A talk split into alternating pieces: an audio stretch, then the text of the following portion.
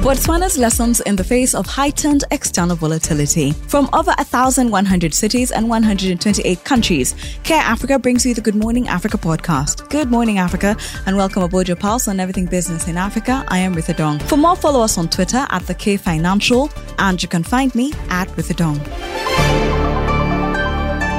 How has Botswana managed to tame inflation while overcoming the tension between monetary policy and fiscal policy, including in the context of a crawling peg? What should be the role of a central bank in tackling structural challenges and supporting long-term development goals? These are some of the questions Moses Pilalo, former Governor, Bank of Botswana, answers in this episode. How were you able to contain inflation in a period where most countries were struggling to keep up with runaway inflation? Nobody's going to suggest that aggregate demand management is a very easy thing. These are very difficult times indeed. And so in the context of Botswana, first I think it's very important to understand that our primary objective is really price domestic, price stability. And of course, we define that as a sustainable level of inflation that is within 3 to 6% medium-term objective range. And we have a medium-term forecasting as the primary role. So indeed, we experienced a huge shock in 2022, and inflation peaked at about 14.6%.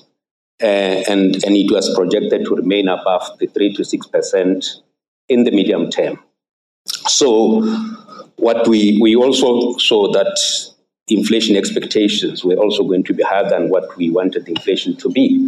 So in that context, we decided to increase the policy rate. We call it the monetary policy rate, cumulatively by 151 basis points over time.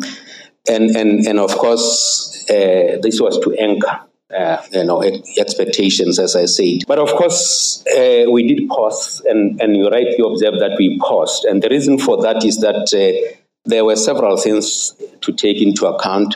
First, I think the deterioration in the inflation profile and the expectations clearly had to do with the supply side shocks. But if you look at, for example, the output gap, where it was very much negative, and in any case, in the context of these supply shocks that you know about globally, regionally, and elsewhere, there is very little that monetary policy action in itself could actually influence that. And so that is really the most important thing. But of course, also we implemented monetary policy to safeguard the financial stability. And that's another important issue to bring in. So, I mean, if you could just a little bit more granular, if you look at inflation in Botswana, this was driven mainly by adjustment of what are called administered prices. And these constitute about 33% of the CPI. And so there are a lot of adjustments. What kind of prices are we talking about? This is fuel prices. Fuel prices in the main. And I think that's about 10% of those administered prices that I talked about. So those really were the ones that were responsible for this. There was also domestic resource mobilization, lots of prices that were suppressed for some time, and these were adjusted upwards. And so that's also obviously caused a problem. How do you manage the tension between monetary and fiscal policy? Mineral production and diamonds in particular are very important for Botswana economy. And therefore, this whole question of commodity prices, and as we all know, they are very volatile, and that can present a challenge. But for Botswana, the governance architecture that we put in place to deal with these issues have really been very helpful. First and foremost, I think it's very much prudence in terms of our fiscal rules. This was very critical. And so one of the rules that we had was that the bulk of the diamond revenues had to be used for development.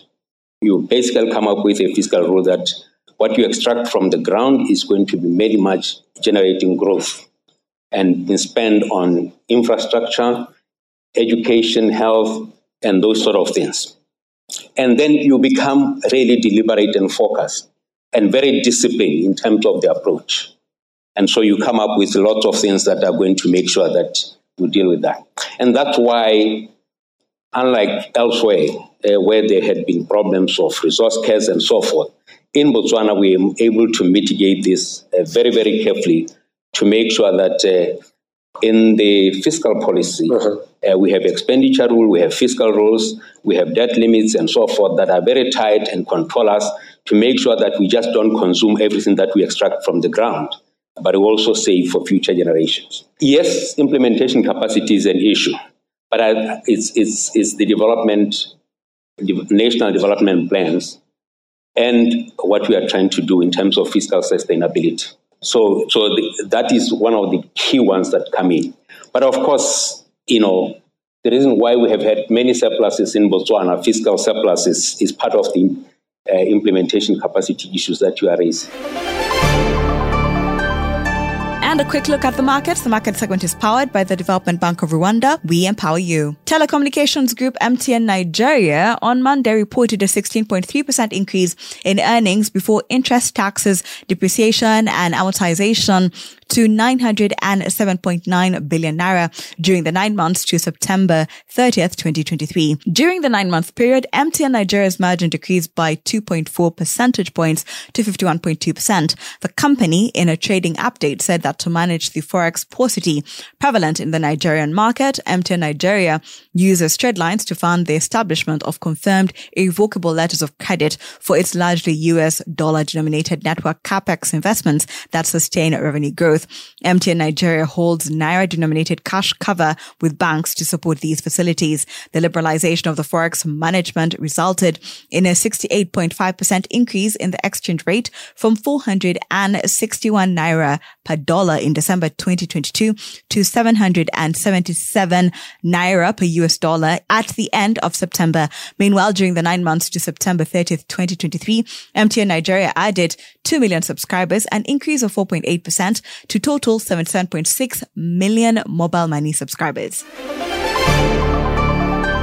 And a quick trip around Africa. In Botswana, Moody's Investors Services recently affirmed Botswana's A3 rating and maintained its stable outlook. The agency indicated that the country's credit profile is still exposed to fiscal shocks stemming from disruptions in the global diamond industry. However, Moody's is of the opinion that Botswana is relatively shielded from these risks. The U.S. Development Finance Corporation is backing African Data Centres for a new data center to be built in Ghana. The first phase of the construction in Ghana will begin in 2024 and will cost $50 million. The money will come from the $300 million loan already in place between the DFC and ADC to build and expand data centers in African countries where DFC is interested. The go-ahead for a first-of-its-kind data center in Ghana comes after DFC approved $83 million in August of 2022 for South African-based ADC, which operates facilities in Kenya and Nigeria to expand data centers in its home country. Thank you for always waking up with us. Good Morning Africa is a product of The K Financial. If you have any suggestions or you just want to check out more stories, visit the website. That is thekfinancial.com, and don't forget to subscribe. You can also find us on all social media platforms at The K Financial, and you can find me at With The Dong.